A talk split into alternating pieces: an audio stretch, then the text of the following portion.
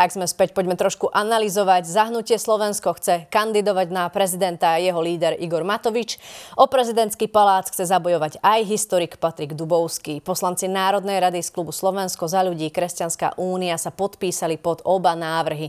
Igor Matovič na tlačovej konferencii priblížil, že Patrik Dubovský je kandidátom za ľudí a Kresťanskej únie. Nože v štúdiu Jo24 si kandidátov rozoberieme s politologom pánom Radoslavom Štefančíkom. Srdečný dobrý deň vám, že želám, pán Štefančík. Dobrý deň, prajem, ďakujem pekne za pozvanie. Máme tu teda ďalšieho kandidáta, začala by som pánom Patrikom Dubovským. Ja som už e, tak zhutnila všetko v tom predošlom vstupe, kde to povedala pani Remišová, že je to historik, je to politik, archivár, e, e, pracoval aj pre podzemnú církev, rovnako bol na sviečkovej manifestácii, pracoval pre Ústav pamäti národa. Aktuálne teda ho poznáme z kauzy pána Blahu, kde na neho podal trestné oznámenie. Napriek napriek tomu uh, ho sociológovia nazývajú takým tým eh, ich termínom, je, že je neopoznateľný. Je toto problém pre takéhoto kandidáta? Eh, určite áno. Voliči sa budú rozhodovať podľa toho, do akej miery jednotlivých kandidátov poznajú. Určite aj v minulosti sme videli úspech pani Zuzany Čaputovej. Tu poznal tiež málo kto predtým, ako vstúpila do toho volebného ringu. Podobne sa môžeme pozerať aj na Andreja Kisku, ale treba povedať, že zase, zase Andrej Kiska investoval nemalé peniaze do volebnej kampane oveľa skôr, ako oficiálne ohlásil svoju kandidatúru, takže ľudia mali minimálne akú takú možnosť poznať tohto kandidáta, respektíve ho postupne spoznávať. Pán Dubovský je známy v tých akademických kruhoch, poznáme ho práve ako zamestnanca, ako archivára, ako pracovníka Ústavu pamäti národa, tak ako ste vy poznali aj ako človeka, ktorý podal trestné oznámenie na podpredsedu Národnej rady Slovenskej republiky pána Blahu, ale zase na druhej strane otázne je, či to náhodou nie je príliš málo na to, aby sa stal e, natoľko populárny, aby tak trochu preriedil, alebo ani nepreriedil, ako zamiešal e, jednotlivými, e, jednotlivým poradím kandidátov na hlavu štátu. Myslím, že Patrik Dubovský ešte nefiguroval v žiadnom prieskume, e, čiže vedeli by sme možno odhadnúť, kde sa nachádza ten jeho volický potenciál. Medzi prvými dvoma to určite nebude, tam vieme, že je teda Ivan Korčok s Petrom Pelegrínim, neskôr následuje e, s odstupom e, Harabín, potom sú až potom taký typ okolo 5% a nižšie, čiže až sem niekam by sme ho mohli zaradiť, alebo má podľa vás väčšie šance? každom prípade to bude jednociferné číslo. Treba si uvedomiť, že pán Dubovský kandiduje ako stranický kandidát. On sa nemôže pochváliť tým, že zbieral podpisy od e, občanov, že prechádzal mestami a obcami a rozprával sa e, s voličmi. Takže vzhľadom na to, že ho podporili ani nie, že celá politická strana, ale len tie dve miniatúrne strany, ktoré kandidovali spoločne s Oľano v parlamentných voľbách v roku 2023, a e, práve preto, že okrem e, Patrika Dubovského toto zoskupenie alebo práve tá väčšia silnejšia časť e, tejto trojkoalícia a síce hnutie Igora Matoviča podporilo jeho vlastného predsedu alebo naopak Igor Matovič podporil to hnutie, už to už ani neviem, ako to mám presne povedať. Ale v každom prípade Olano navrhlo svojho predsedu, respektíve samého seba, Igora Matoviča. A preto si myslím, že keďže tieto miniatúrne strany mali výtlak v parlamentných voľbách niekde do 1%, tak Patrik Dubovský sa momentálne môže nachádzať na úrovni dvoch, možno že maximálne 3%. Mm-hmm. To znamená, že druhé kolo e, teda samozrejme asi nedá. A koho by mohol odporúčať podľa vás do druhého kola voliť? pretože to nás bude určite všetkých ehm. zaujímať, eh, keď budeme mať po tom prvom kole, že koho jednotliví kandidáti, ktorí sú neúspešní, budú teda svojim voličom odporúčať. Pri niektorých kandidátoch ešte nie, to ešte nevieme, ale Patrik Dubovský sa už eh, niekde v niektorom médiu mal vyjadriť, že v druhom kole bude podporovať eh, Ivana Korčoka, teda ak on nepostúpi a naopak Ivanovi Korčokovi sa podarí dať v úvodzovkách to druhé kolo, tak si myslím, teda postupy do druhého kola, tak e, Patrik Dubovský bude podporovať práve tohto kandidáta. Takže minimálne my vieme, akým spôsobom sa bude, bude správať, e, ktorého kandidáta bude odporúčať, na rozdiel napríklad do takého Igora Matoviča, ktorý tiež ohlásil e, svoju kandidatúru, ale ešte nevieme vôbec, akým spôsobom bude postupovať práve potom, ako sa do druhého kola nedostane. A keďže ste to začali, tak už zostaňme pri Igorovi Matovičovi. Čakali ste, že sa niečo takéto udeje a príde teda o 5 minút 12 so svojou kandidatúrou? Nechcem povedať, že som to prognozoval, lebo nechcem sa stávať do roli tých poslankyň, alebo teda tej poslankyne zo Smeru, ktorá vie veštiť, ale treba povedať, že Igor Matovič je neriadená strela. Igor Matovič je ten poslanec, ktorý robí problémy, je to skutočne troublemaker celého parlamentu a dá sa povedať, že sme čakali, že čo vyvedie v tomto prípade a skutočne som tak e, uvažoval nad tým, že e, ak by chcel niekoho skutočne nahnevať a šokovať, tak by postavil samého seba. Takže Igor Matovič urobil to, čo sa síce od neho neočakávalo, ale nemôžno povedať, že sa to nedalo úplne vylúčiť. Myslím si, že Igor Matovič e, urobil presne to, aby, aby bol v centre diania, aby možno, že tak trochu šokoval a zase možno, že aby vytáčal e, ľudí svojimi narážkami, svojimi nieraz aj vulgárnymi vyjadreniami na adresu iných kandidátov, takže si viem predstaviť, že tak e, Peter Pellegrini ako aj Andrej Danko to s ním e, v tom predvolebnom ringu nebudú mať vôbec jednoduché. Áno, my sme asi všetci očakávali, že tá kampaň bude drsná a posledné dni si na to aj tak e, snažíme sa väčšina z nás tak privykať, avšak tie údery prichádzajú trošku z inej strany, ako sme čakali. Andrej Danko sa teda obul do Petra Pellegriniho. Môže to celé ešte Igor Matovič, e, budem používať tú jeho terminológiu, ktorú dnes navodil s tým bobkovým listom, čiže môže to Igor Matovič ešte viac prikoreniť?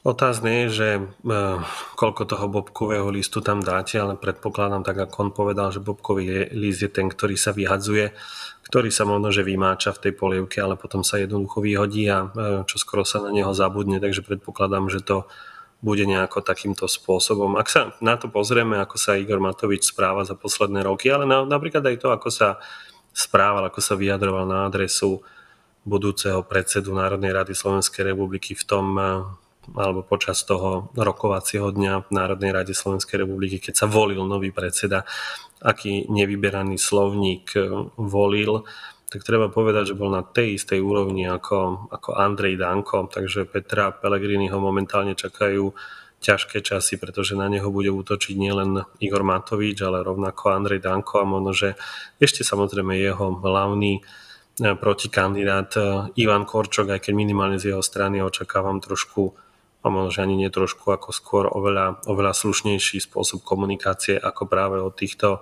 dvoch pánov. Myslím si, že to bolo aj cieľom Igora Matoviča a síce, eh, tak ako ste to vy nazvali, buď okoreniť alebo zdramatizovať eh, a možno, aj zvulgarizovať eh, celú volebnú kampaň. Ja si pamätám na to vyjadrenie Bela, Belu Bugára, ktorý povedal, že Igor Matovič je ten typ človeka, ktorý keď zbada priemyselnú kameru, tak začne dávať e, rozhovor a myslím si, že to je to, čo Igorovi Matovičovi doteraz e, nestačilo. Tá priemyselná kamera bola veľmi málo.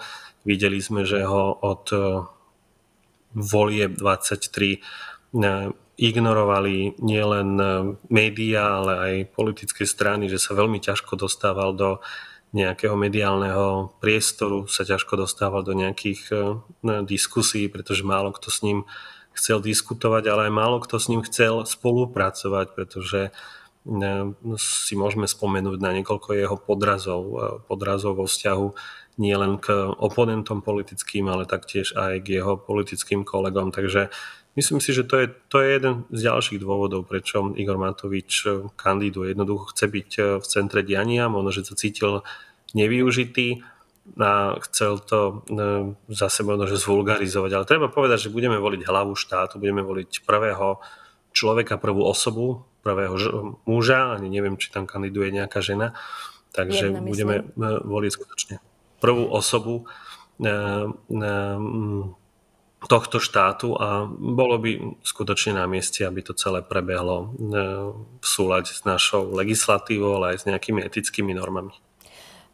Čiže povedali sme si, že Igor Matovič pravdepodobne chce teda tie nejaké politické body, e, rovnako sa chce dostať asi z tej izolácie, v ktorej aktuálne je.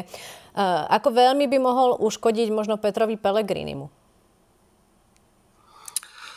E, obávam sa, že on neuškodí Petrovi Pelegrinimu v tom konečnom dôsledku. On určite v, v nejednom predvolebnom štúdiu bude používať e, nemiestný slovník, bude na neho útočiť, rovnako bude útočiť aj na Andreja Danka, ale vzhľadom na to, akej, akej vysokej miere nedôvery sa Igor Matovič e, tešil a ešte stále sa teší v úvodzovkách, ako ho ľudia e, skutočne nemajú radi a keď ho uvidia opäť na televíznych obrazovkách, ako útočí na Petra Pellegriniho, tak mám skôr mm. taký dojem, že, že to pomôže práve šéfovi hlasu, pretože si spomenú na celé tie tri roky, kedy Igor Matovič um, diktoval, akým spôsobom sa Slovensko uberá, akým spôsobom um, existuje, alebo teda sa vykonáva slovenská politika.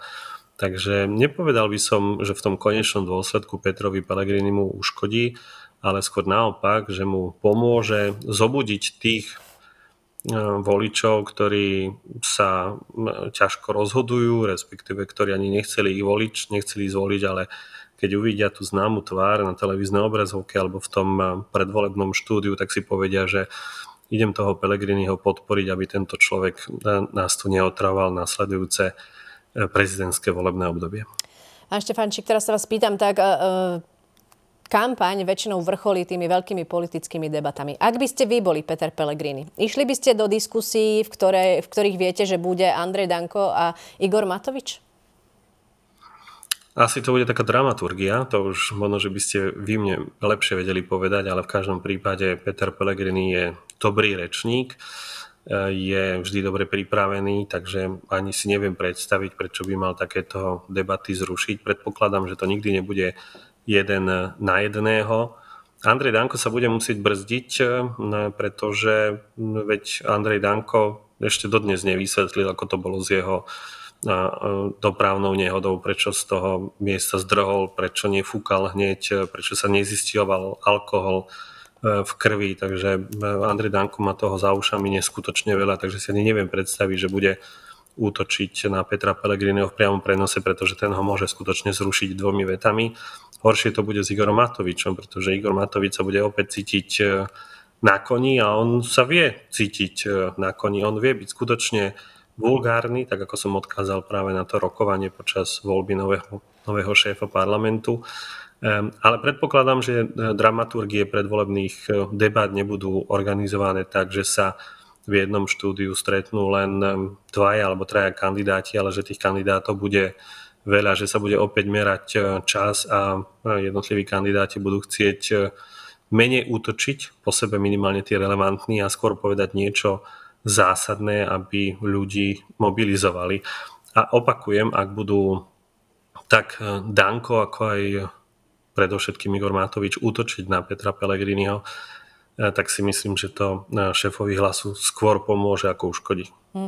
Pýtam sa práve preto, preto už, e, pretože už sú také šumy v éteri, že Peter Pellegrini by si mohol napríklad vyberať, do ktorej e, takéto debaty pôjde a či vôbec pôjde.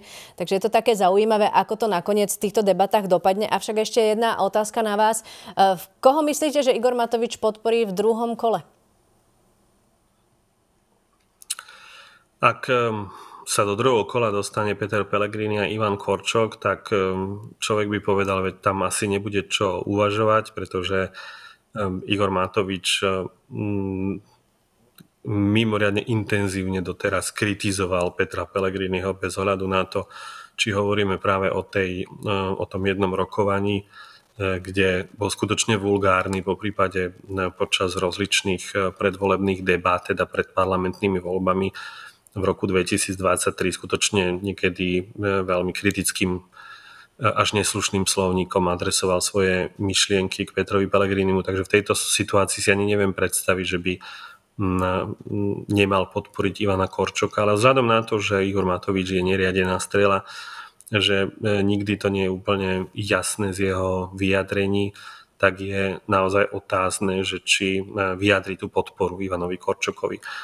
Na druhej strane, ale vzhľadom na to, že Igor Matovič je, mm, a to sme už videli podľa prieskumov verejnej mienky, že je značne ne, nedôveryhodný, že mu ľudia neveria, že je neobľúbeným politikom, tak je otázne, že či Ivan Korčok bude vlastne stáť o nejakú podporu zo strany Igora Matoviča. Ak Igor Matovič získa vo voľbách 1-2%, možno že maximálne 3%, tak je skutočne otázne, že či nejakým otvoreným, manifestným spôsobom podpory zo strany Igora Matoviča by Ivanovi Korčokovi toto viac neuškodilo ako pomohlo.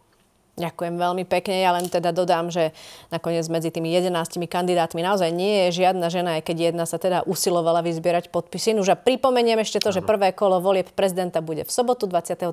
marca, druhé bude v apríli. Funkčné obdobie prezidentky Zuzany Čaputovej sa končí 15. júna 2024. Už a volebná kampaň pred prezidentskými voľbami sa už začala. Kandidáti na ňu môžu minúť pol milióna eur. Kampaň sa končí 40 hodinový, 48 hodinovým moratórium. A za analýzu týmto ďakujem veľmi pekne pánovi Radoslav, Ra, Radoslavovi Štefančíkovi. Ešte raz pekný deň. Ďakujem pekne, pekný večer prajem.